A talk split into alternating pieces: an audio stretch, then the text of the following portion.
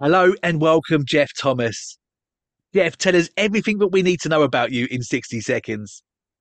I'm uh, 85. I spent the first 20 years of my life in Wales. I uh, married in 1965, Iola. Um, we were lived in Aberystwyth for the next 52 years. Uh, she got Alzheimer's. I nursed her till she died almost seven years ago.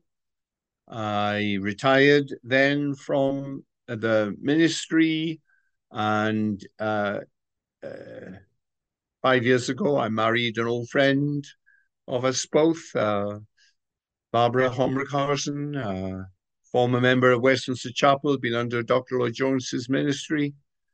And uh, we got married five years ago. I came to live in London. My grandson followed me to the church in Aberystwyth, where he's been now for almost seven years. Four boys living in the manse where uh, Iola and I lived, and I live in in Chiswick, and I'm a member of Amyand Park, a chapel, and in Twickenham, I have a wonderful pastor, Gerard Hemmings, and a lovely church, a earnest evangelistic congregation. I preach um, every Sunday. I've traveled a lot. I've been four times speaking in uh, America this year, and I've got another two visits there in the fall. I have been spending my time writing um, a number of books, and uh, that is my uh, future now while I have life and strength and health and a spiritual uh, desire and my heart warmed by the great truths of the Christian gospel. And um, I shall continue like that until he calls me home. Yeah. Geoff, you say you've retired, and I've heard many people say this before. I know that you're still extremely busy. so does it feel like you're actually retired, Geoff? yes, I, I don't have uh, officers' meetings to attend, business meetings to attend. I don't have uh, a lot of people that I'm guilty that I haven't visited that I should visit, and so on. Um, I, I have retired from that world, and I am now um, occupied, as I said, in uh, preaching, preparing sermons, and at a different pace. I don't have yeah. to prepare three messages each week, and uh, th- that is uh, quite a load. And I'm finding then um, verses from the Bible leaping out and saying, yeah. "Oh, preach on me," and I do. Uh, so that's uh, the the change. It's a more yeah. relaxed and a more enjoyable life than the deep privileges of pastoring a congregation. Yeah. Well, take us back to the beginning. How did you first become a Christian, Geoff? Well, my mother was saved through a, a an uncle of hers, her, her mother's brother, Oliver Bound and he was a wonderful man who uh, loved the Lord and was a great evangelist.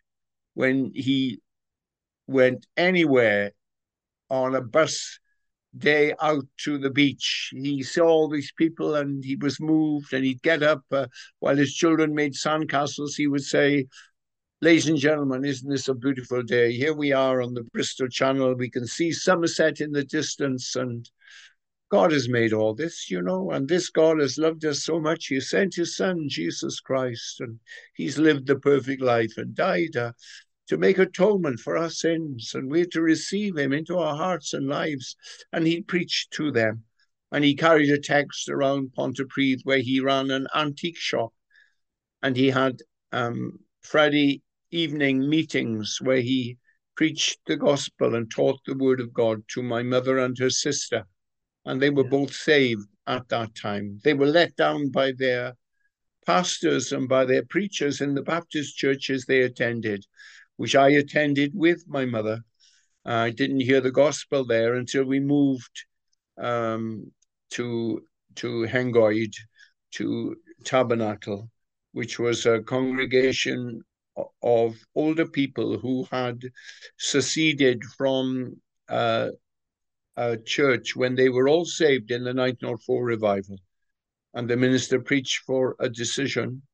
And um, one Sunday, as I would walk along the road a 100 yards from my home, I would think, I wonder, will God call me to himself tonight?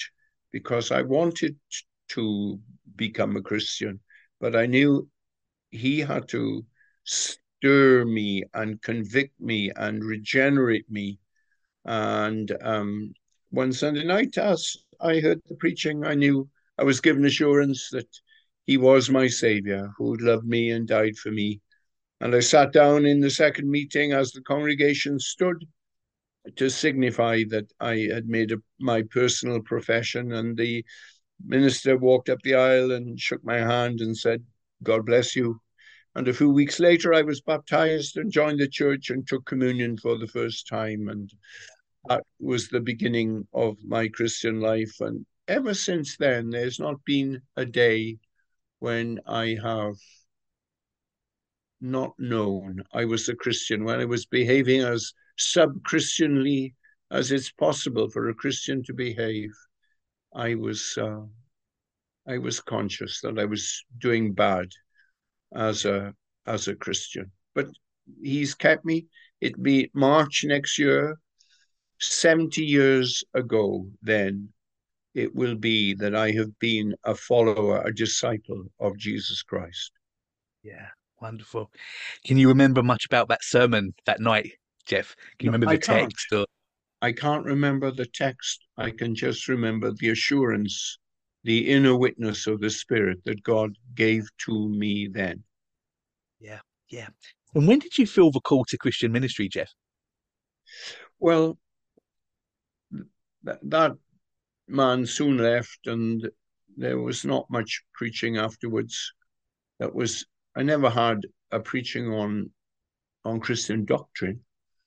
I had uh, a book given to me, Fundamentalism and the Word of God by J.I. Packer in my last year in school because I was off to university and I read it. I thought, oh, I can believe the Bible. It was a, just a wonderful insight. And I arrived in Cardiff and I went to the Christian Union and signed in my membership and joined that, became the president eventually. And then I was asked to preach um, in 19, uh, 1979 in Dowlais, where my father uh, was born and raised. And uh, then nearly every Sunday I was busy preaching and uh, grew and read. Uh, I read Dr. Lloyd Jones's Studies in the Sermon on the Mount. And that was to me a very definitive book. Yeah. It showed Yeah. me the beauty of the Christian life, a righteous life. How wonderful it is to live like that, and the power God gives you to live like that. And then the preaching, what wonderful, pre- what preaching can do to preach like that. And I think that planted in my heart a desire.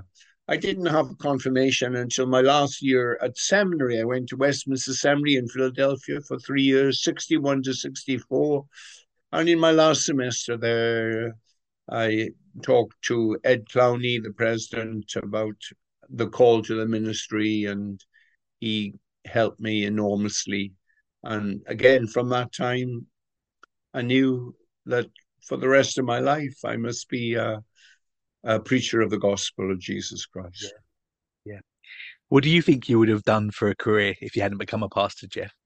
I suppose I would have drifted into teaching, and I wouldn't have been a, a uh, I'm sure I didn't have quite the authority.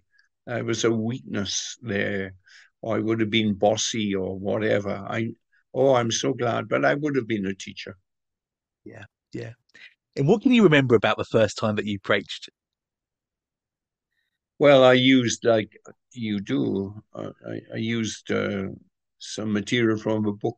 I preached on Romans twelve, uh, presenting your body as a living sacrifice, and uh, you know, uh, it, it took me a long time to find my voice. It took me years to find my own voice. I uh, I didn't have it that first time in the two sermons. I I, I preached I preached in the evening on Acts two thirty eight. Save yourselves from this untoward generation. Those were the two sermons. I remember the, the occasion very vividly, and felt at home in in the pulpit straight away. And uh, so I um, finding being relaxed into being yourself. I uh, I wanted to be like Lloyd Jones, and I wanted to be like um, Donald MacLeod and Al Martin. Um, and John Thomas was a great role model for me. And historically, I wanted to be like Whitefield and M'Cheyne, Um, and just getting to the point where I could relax and tell my own story with my own experience and the learning I had. That took too long. Geoff, you, you, you mentioned feeling at home straight away. Um, did you remember feeling nervous? Did you did you feel nervous? And and is nerves something that you've had to um, overcome when you preach? Yes, te- terribly nervous. The most nervous times of all were, firstly, when I saw Dr. Lloyd Jones walking around the corner through the vestry window and thinking he's come to hear me. And that was terrifying. Yeah. And secondly, when I preached at the Banner of Truth conference for the first time and thought the men were all giants and I was a pygmy preaching to them, I was terrified. Um, but those sorts of fears then uh, didn't last. And I had uh, um, help from God to to speak. Um, and I've had many great honors. The greatest honor was to preach at Aberystwyth at the Evangelical Movement of Wales conference. Um, I gave four morning conference addresses on Daniel, and that came out as a book, and it's sold out at the present time. Uh, that's been my my most uh, blessed and honored experience. And then, oh, I quickly had the others, you know, to preach in Westminster Chapel. That was wonderful. Uh. To preach um, at Westminster Seminary's graduation twice, 40 years between each visit I've made for those commencement exercises. How, how wonderful those honors have been, and to teach there and Reform Seminary and for Joel Beeke. I'm not. I, I'm. I. I. I'm not a, a theological lecturer, though. I'm a, a local, a local boy, a local pastor. That's yeah. that's my delight, and so I preach very small congregations in London and sometimes large congregations. MacArthur, I spoke there to two and a half thousand people last yeah. October. That was extraordinary, and I wasn't feeling well.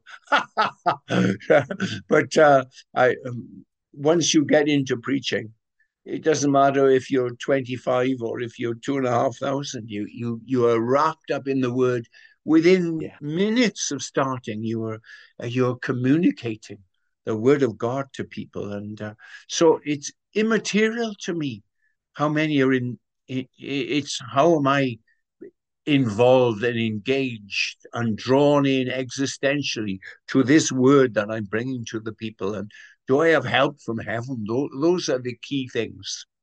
Yeah, yeah, wonderful, wonderful. Geoff, when you look back at 50 years of pastoral ministry, if you could go back now and speak to the young Geoff Thomas just starting out, what advice would you have for him?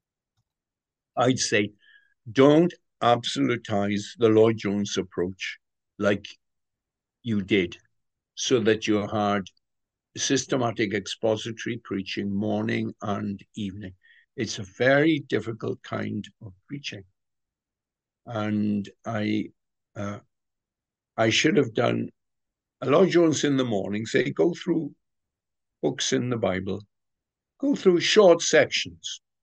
Go through the first chapter of Galatians, the first chapter, and then sell paperbacks of the rest of Galatians for them to read. And First John, the First John opening chapter is wonderful, and then sell books and go on. You know, do about ten messages, and uh, do that for First Corinthians, and uh, do that for uh, John's Gospel. Just give them a taste and get and uh, and then the books that everyone loves, uh, the climax, Second Timothy and uh, Philippians, and the Beatitudes and the life of Elijah, and do um, studies like that in, in early life on Sunday mornings, and then preach on the big texts of Scripture, like Spurgeon did,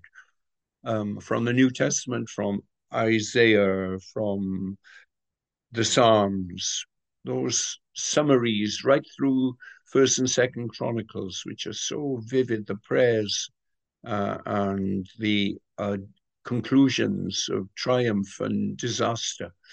And I would preach on those big texts most of my ministry, just like Spurgeon did.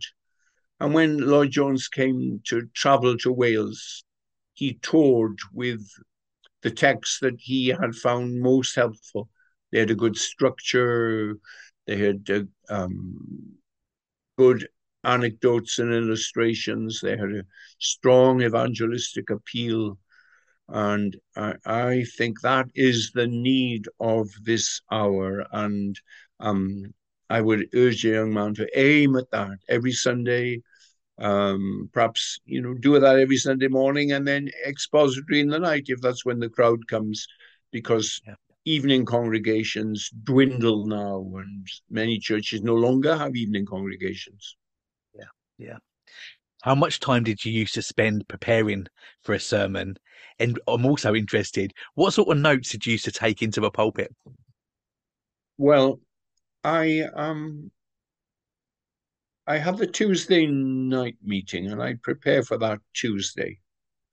And then Wednesday, I'd begin in the evening the uh, Sunday morning sermon and try to finish that by Thursday night and Friday, then do the other sermon and finish that by lunchtime Saturdays. I've Saturday afternoon to be with the, my little girls and my wife, and we'd go somewhere. Um, I, you see, I, I did very full notes. I, I don't need very full notes when I preach in the open air or when something happens these days. I can stand and I can be a Welsh windbag and speak at, at the drop of a hat, like speaking to you now is no burden to me whatsoever. I, I'm quick thinking, but um, I I was too reliant on my notes. You know, I'm so I did the whole series say on Mark, Luke, Romans, Genesis, Philippians, First and Second Timothy, um, Ephesians, um, Zechariah, some of the Psalms. Uh, I transcribed them all and I put them on my website. There are about 800 sermons now on my website.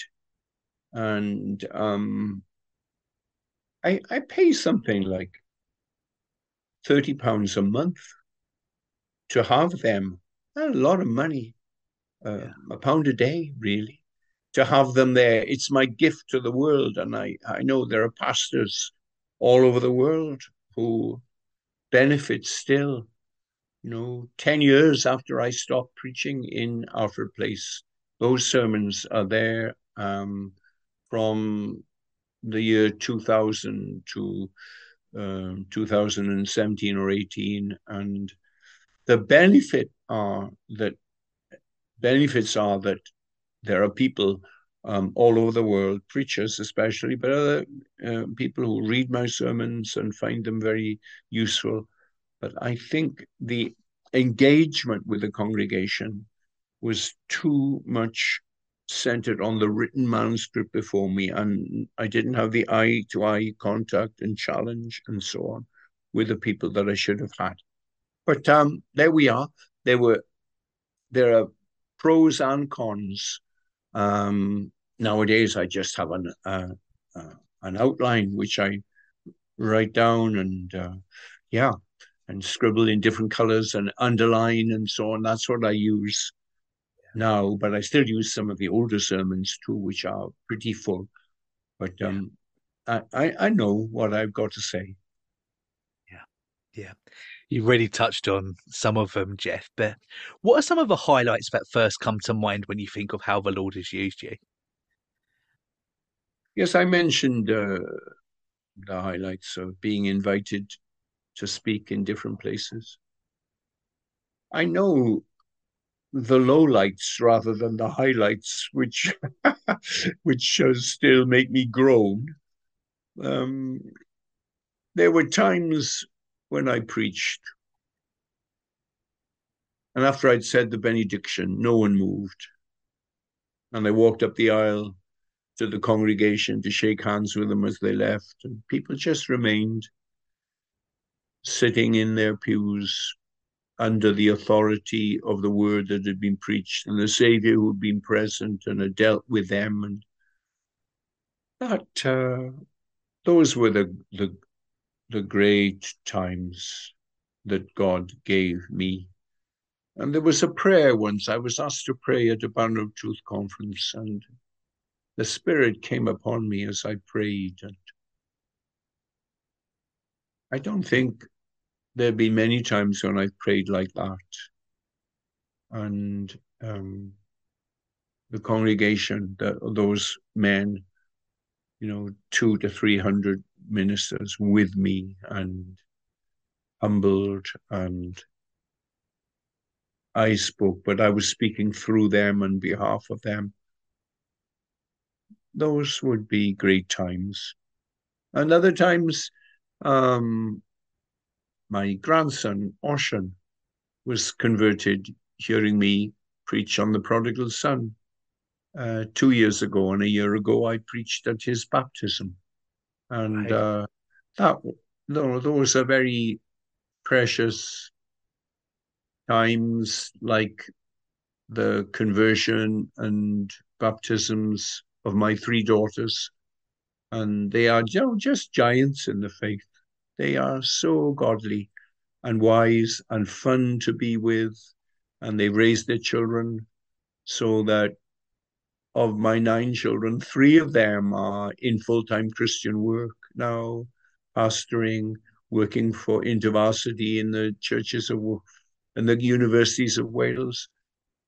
God has, in spite of all my my ego, God has has blessed my my loved ones. They've the angel in the pulpit is sometimes the devil in the kitchen, and God has overruled that even, and they've been forgiving to me and thankful, thankful for the blessings that uh, of the reality of the empty tomb yeah. and a risen living Savior. That's impacted itself upon them. And uh, that's the goodness and long suffering of God towards me. Yeah, so good. You, you mentioned about uh, some of the lowest points uh, in your ministry. Uh, what are those, Geoff? And, and how did you deal with discouragement? Yeah. Uh, the low the low points are the one that immediately comes to mind is when you have um, set out on a book of the Bible and it is heavy going and you're trapped in it and you go through a season in which your preaching is labored. And for example, when I did First John, after the first chapter, it is a most difficult book to preach through. And Galatians similarly. I'm going back 50 years. And then there was John Stott and John Brown. They were the two commentaries. And they were very much expositional, theological. They weren't much help to the preacher. And there are two or three chapters in Galatians which are exceedingly intense and and theological and complex. And uh, um, I didn't have the ability at that time. I, I buried a congregation going through things like that. Mm. And, um, you know, that's why I'm saying be careful about committing yourself morning and evening and the prayer meeting to expositions. I read um, a man saying that you should preach through the whole Bible or that you should preach through it all in 10 years and then repeat it the next 10 years. And, um, and he could do that. But because he could do that, it didn't mean that others could. And in our attempt to do that, we are just giving glorified Bible studies. Mm. And a lot of preaching today is simply that big mm. chunks of the Bible, going through Second Timothy in four sermons, a chapter, a sermon. And because yeah. of that, you're just explaining, explaining, you're giving a Bible study. You've got little time for explanation of getting under the skin of people, of touching their conscience, of moving their affections. You're just explaining and explaining, doing Hebrews in 13 sermons. Well, you know, it's too rich. You've diluted it so much. You've absolutized the explanatory aspect of preaching, but there's an applicatory aspect of preaching as well, in which you don't just give a Bible study. You give a Bible study, but you do more than that. You speak to the conscience. You touch um, the mind of man so that he repents. And then you go through that to speak to the affections, to um, make a person love Jesus Christ more and love his neighbor as himself. And then you go through that again and you you you you speak to the will, which is the citadel of the soul, and you desire that that will should bend, should come to a decision. And you challenge the congregation. I want you to come to a decision tonight. I want you to believe on Jesus Christ and repent of your unbelief and don't go away as you came here. Go away with Jesus Christ, and then you beseech them and plead with them. And, and you you can't do that if you're big a big chunk of a historical book from the Old Testament, or you're going through Malachi in in six messages, and you're explaining and explaining. Uh, that has its place, but the great need of the hour is conversions. And people say, why aren't we seeing more conversions? And the answer to that is you're not preaching for conversions. You're not explaining uh, how to be saved and what you must do. And you're not pleading with people to be saved. And so um, that is uh, one of the weaknesses of the pulpit at the present time. Yeah, yeah. Geoff, you, you really touched on what your week looked like in terms of being really busy preparing for three messages per week. How did you um, protect your own quiet time with the Lord so that you know your own time didn't end up becoming um, influenced by what you was preaching on on Sunday? How, how did you kind of manage that process? I didn't manage it. I'm total failure there. Um, yeah, if you want to humble a, a preacher, ask him about his praying, and immediately he will say, "Well, it's just so poor." I I fall back on what Spurgeon said. Uh, pray often and pray briefly. And I, I do that. You know, we, we meet for breakfast and we have a reading together and we both pray together for the day and for our friends and the list and the people that we add to that list and unconverted grandchildren and the situation in our congregations, and we do that. And we read going through Luke at the at the present time. And then um, there are letters I get sent for people asking for help. And there are articles I'm asked to write, and there are books I'm writing. And um, so all the time I'm praying for those things. I'm asking God to help me um, through the morning, the different tasks that are there, and then ask God to bless it and bless these people who are uh, writing to me. And then, you know, we'd meet together for an evening meal. My wife and I will pray at the beginning again of for things done. It's so much easier to pray with people. I never miss the prayer meeting on a Wednesday night and um, always would find something to pray about audibly.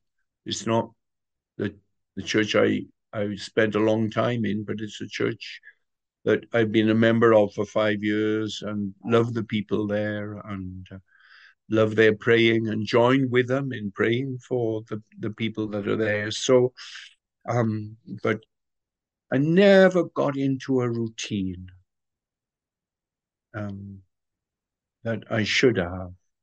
Mm-hmm. That after breakfast or before breakfast or whenever it was a time, and then I had a time alone with God.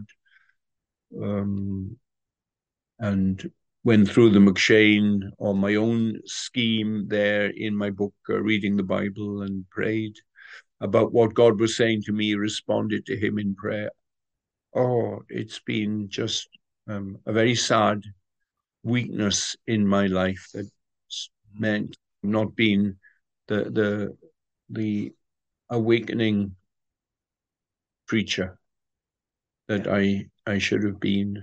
I'm sorry. So beware for my poor example and uh, deal with that. Like you brush your teeth every evening. So get into a routine. I put eye drops in every evening. I do that. I have a breakfast every morning. I meet with God every day and speak to Him every day. And uh, um, yeah, I want my heart to burn within me as He speaks to me. Yeah, it's really helpful, Geoff. Thank you. Geoff, having been recognised and celebrated for decades as a gifted preacher, which has resulted in writing books and speaking at some big conferences, like you were saying, how have you managed to keep pride at bay? I have as big an ego as anyone I know. And um, God deals with it. Oh, yes. I um there was a man and he said to me, now, um, if you see anything in me that's uh, that's sinful, you tell me, and I'll tell you if I see things in you that need to be put right. And he did. that wasn't very pleasant, and I don't know if he was really truthful or in understanding in what he said. But there was something in him, and I told him about it, and ah, he was quite upset. Mm-hmm. And um, ah, my, I vowed then I wouldn't do that again. I wouldn't. It wasn't my mission. It wasn't my calling. And God has been the one who has said to me, You humble yourself and I will humble you. And you confess your sins like I will confess to you, David, my my weaknesses. I'm I acknowledge them. And God has been so good, He's hidden my sins from the people who love me the most. Mm. He's been so gracious to do that. And I then have a calling to hide other men's sins, not to talk about them, not to parade them. And, and God humbles me. God reminds me of ah, events, the people I've hurt, the girlfriends I hurt, and I wonder where they are and um, how how they've got on in their lives, and the silly things, the the neglect, the sins of omission, um, my failures, the lusts of the flesh, greed and pride, and um, the way I, I can hurt my wife um, by arrogance and criticism. Uh, and the Lord constantly is humbling me in letting me do these things, and then I apologize, and um, the Lord brings me low. He, he's in charge. It's His vocation. It's His calling to humble me in these ways, and um, so you know He's begun this good work in me and he is continuing it in all of us as Christians. And he is molding us and shaping us. We say that sanctification is effectual in every single believer. It is effectual because God is at work in our lives. Um, we present our bodies to Him and then he takes control of them and he moves our bodies, our minds, our souls, our spirits, our hearts, and he's at work and he humbles us. Um, and if there have been conspicuous displays of ego, there will be conspicuous displays of humbling on God's part. Uh, because he wants to change us into the image of Christ. And um, when we see him, that process will be complete. But on my deathbed, I know that there will be one word I will say to Jesus when I see him, and that word will be mercy. Mercy. Have pity, Lord. Forgive me, Lord be merciful to me. And pride and ego will be one of the things I'll need his forgiveness for. Yeah. Yeah. One of the many blessings of the Christian life is the friendships that we make along the way, Geoff. Yeah. Who have been some of your closest friends over the years and what impact have they had on you? Oh, many, many. I'm an only child and I, I had friends and I went to camp. I met in camp what I didn't have in my own church, um, men my own age, 18, 17, 19, who were mature. Oh, they're praying. Oh, I hadn't heard people pray like that. And then there was a, a, a CSSM, Children's Special Service Mission, with Scripture and David Quentin Lewis, St. Leslie. Well, I adored him. He was such a all round sweet, godly, able man. And then Elwyn Davies with the InterVarsity was the traveling secretary, and uh, he taught me justification by faith. I owe him an enormous debt. And then he he taught me man's chief end is to glorify God and enjoy Him, and that I I learned basic Christian truths from him. And then there was Martyn Lloyd-Jones, of course, and I heard him first in 1958 preaching, and I can't remember even his text, but I knew this is enormously important, what he is and what he is saying. And I, oh, I, I must find out more about him. And then I read the books that he wrote, and every year I heard him, and he was my role model. And then Iain Murray, I read Forgotten Spurgeon and read it, subscribed to the Banner of Truth, and Iain Murray became a wonderful counselor to me and still is.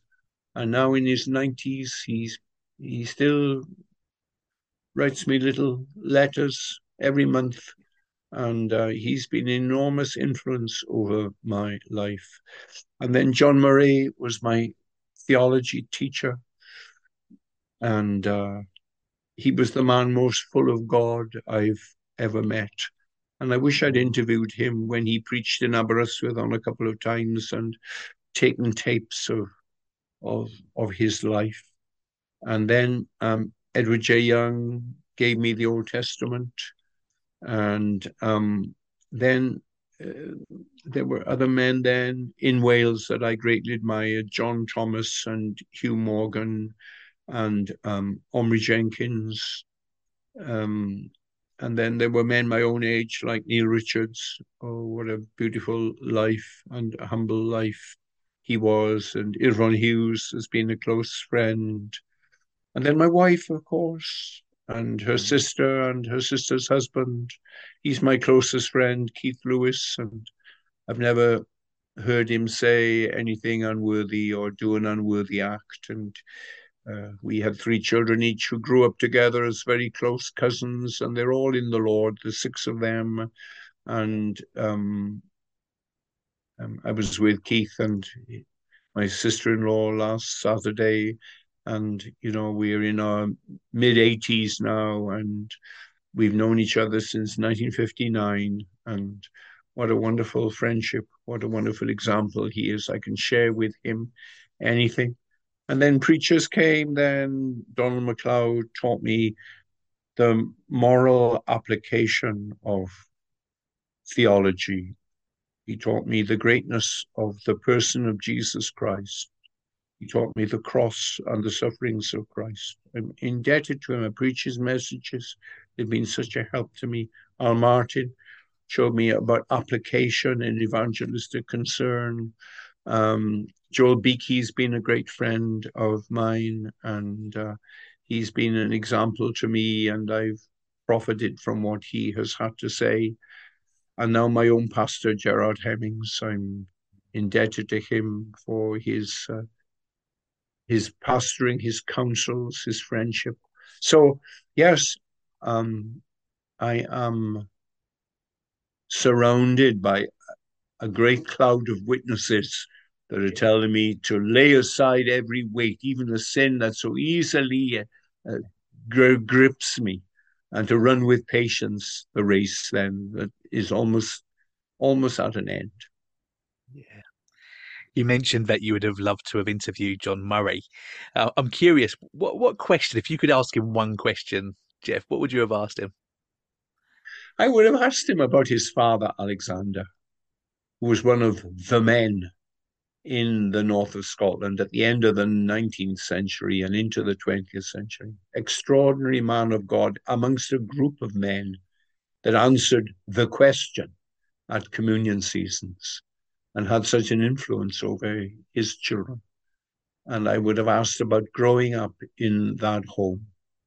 And then I would have asked about um, his uh, his time fighting in the First World War. He and his two brothers fought 1940, 1918. His two brothers were killed, and he, through shrapnel, lost the sight of one eye and was wounded and came home. And then I would have asked him going to Princeton and what it was like to become a friend of J. Gresham Machen and be taught by him and work with him at Westminster Seminary. Um, Machen's my great hero. And um, those would have been the questions I would love. Um, it's 50 years almost since his death, and we're bringing out some um, sermons and booklets about his life and his book of sermons and his prayers. That's perhaps the best book I've ever re- read, which came out two years ago, published by the Westminster Seminary. Yeah, yeah, wonderful. Geoff, what are some of the attacks on the church that you've experienced over your lifetime, and where do you see the biggest threats to the church today? Well, the attacks were very, very powerful throughout the 20th century, especially in a university town with such a stress on eggheads and intellectualism and uh, we in Wales had an inferiority complex. We were a little country next to the giant country of England and part of Europe. And we weren't going to fall behind what the newest insights into Christianity were we weren't going to be the country bumpkins. And so the attack then came through Germany, through Graf Wellhausen, and through liberalism and uh, neo orthodoxy, right through to, Barth. And um, that just undermined the truthfulness of the Bible. And it was a universalism. It was a, really a new another gospel which used Christian words. Machen went to Marburg and was confronted by it, and it could have killed him, but um, God kept him. And a hundred years ago this year, he brought out Christianity and Liberalism. And that book, it could have been written yesterday. It is wonderfully relevant. New editions of it have come out to mark its 100th anniversary. And it shows that liberalism is another religion. It's not Christianity, though it uses Christian words. So um, that in from Bangor University going east to England, from Aberystwyth University going east through Powys and Radnorshire and Breconshire and Montgomeryshire and in the north uh, Gwynedd and Anglesey and uh, and Merionethshire it killed vital Christianity, this liberalism, because if it's the brotherhood of God and the fatherhood of man, you get that from every political party and every social movement, every trade union. And so in South Wales, in Cardiff and Swansea, they were confronted with many Baptist churches which preached the gospel. They were confronted with a forward movement in the Presbyterian Church. Lloyd Jones and uh, the group of people he gathered uh, uh, around him, there were the mission halls and the Plymouth Brethren and the early Pentecostal churches, which were Bible uh, preaching churches. And so it never made in Wales the impact uh, that it made um, in the desert of Mid Wales and, and North Wales. South Wales was the Bible Belt. And so um, that's uh, out of that, then um, preachers have emerged and churches have emerged. And nowadays, right across North Wales and in Mid Wales, um, we've got gospel churches that have, like the phoenix rising out of the ashes, have come out of the ashes of, of, of modernism. And now um, that movement has been discredited. Uh, and neo orthodoxy, which was supposed to be the theology of the word, where are the churches that have been built up by neo orthodoxy? Where are the neo orthodox evangelists? They do not exist. Yeah. So, um, what is uh, one of the challenges was the charismatic movement and the claims that all the gifts of the Holy Spirit were for today the gifts of apostle and prophet. And, you know, an apostle had to be a, a witness of the resurrection of the dead and had to have a calling from God so that he could write infallibly the letters and gospels that you have in the New Testament. So the claim that you can have the signs of an apostle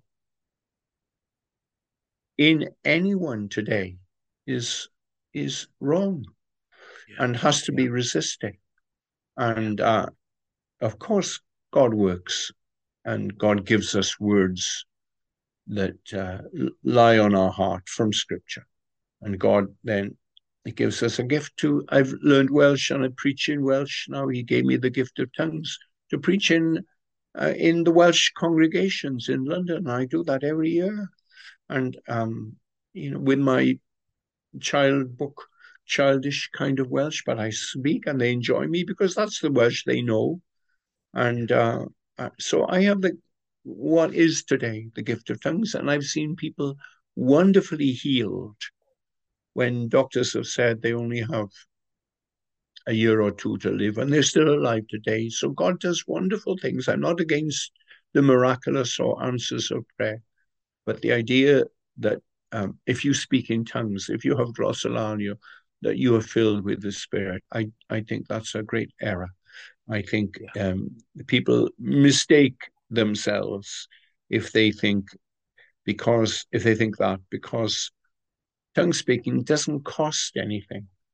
And every other gift, you nurture it, it grows and it develops and it's tested and it is welcomed in the congregation. No one says about a tongue speaker, oh, when he began, he was he was such a juvenile, but now when he speaks in tongues, well, we're all edified and transformed, and we're going to write a book about the messages that he's brought to us. No one says that. No one says that at all. So you can have Catholics and Protestants and liberals and conservatives. You have the Archbishop of Canterbury. Uh, you have Denzel Washington. You have Norman T. Wright, the the Bible commentator, and they all say they they they speak in tongues it's a it's something you ought to be very careful about encouraging. Uh, and so um, I uh, I know dear Arminian brothers who preach Christ and preach the gospel, and God has blessed their ministry. I'm not saying that we are the only ones who preach the gospel. I'm not saying that, but I am saying that um, the the confessions of faith, Athanasian Creed, the Apostles' Creed, the 39 Articles, the Westminster Confession, the 1689 Baptist Confession, the 1823 Confession, that those full expositions of what Christianity is, out of that heritage come um, the reformers and come Whitefield and come Spurgeon and come Lloyd Jones and the men that have most blessed me and have influenced me have been men that have preached the whole counsel of God. And they, they've done it with the help and blessing of God because they love the truth that these doctrines declare. Yeah, yeah, brilliant. Have there been any significant shifts in your theology over your lifetime, Geoff? I don't think so. I heard Ernest Kevan once say, that the last words of his father to him were the great truths of the gospel I believed when I became a Christian. I believe them yet. And it's a great thing to hold that. I never want to say anything original or unique that hasn't been said by thousands of men for the 2,000 years of the church. I want to parrot what the apostles were inspired by the Holy Spirit to write in the four Gospels and the 21 letters and Acts and Revelation. I, I, I want to reflect that in my preaching. So um, I don't believe the, the, the change in the last years. I am much more evangelistic and much more challenging to a congregation and call them to make a decision that night and beseech them and point them to Jesus Christ and warn them of the dangers to come. That change has occurred, and I wish it had occurred many years ago in my ministry. Yeah, yeah. If you were on a desert island and you were only allowed to take three things, what would they be, Geoff? I don't know what I'd do on a desert island without my computer and without Wi Fi. I'm so dependent, like I'm depending on it now Just talk to you here. And oh, I, I, I, I don't know what I do. I get my daily newspaper on it, and uh, you know, I r- read letters that I get sent, and I send, um, and I get articles, and yeah, I I miss that. And if I'm not going to have that, I'd need a book, of course. So I'd have Joel Beeke's Systematic Theology. I think that that would be terrific.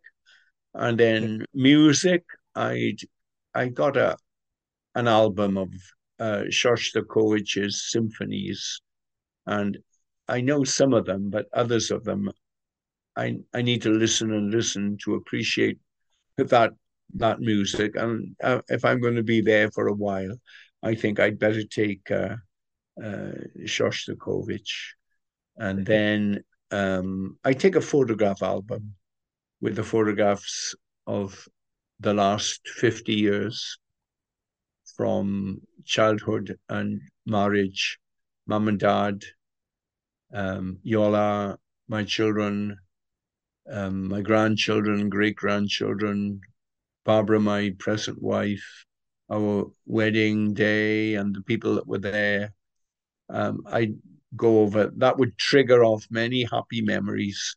So a photograph album, Beeke's systematics, and then I would take Shostakovich as well for intellectual, aesthetic um, stimulus in the quiet evenings on the desert island under the palm tree.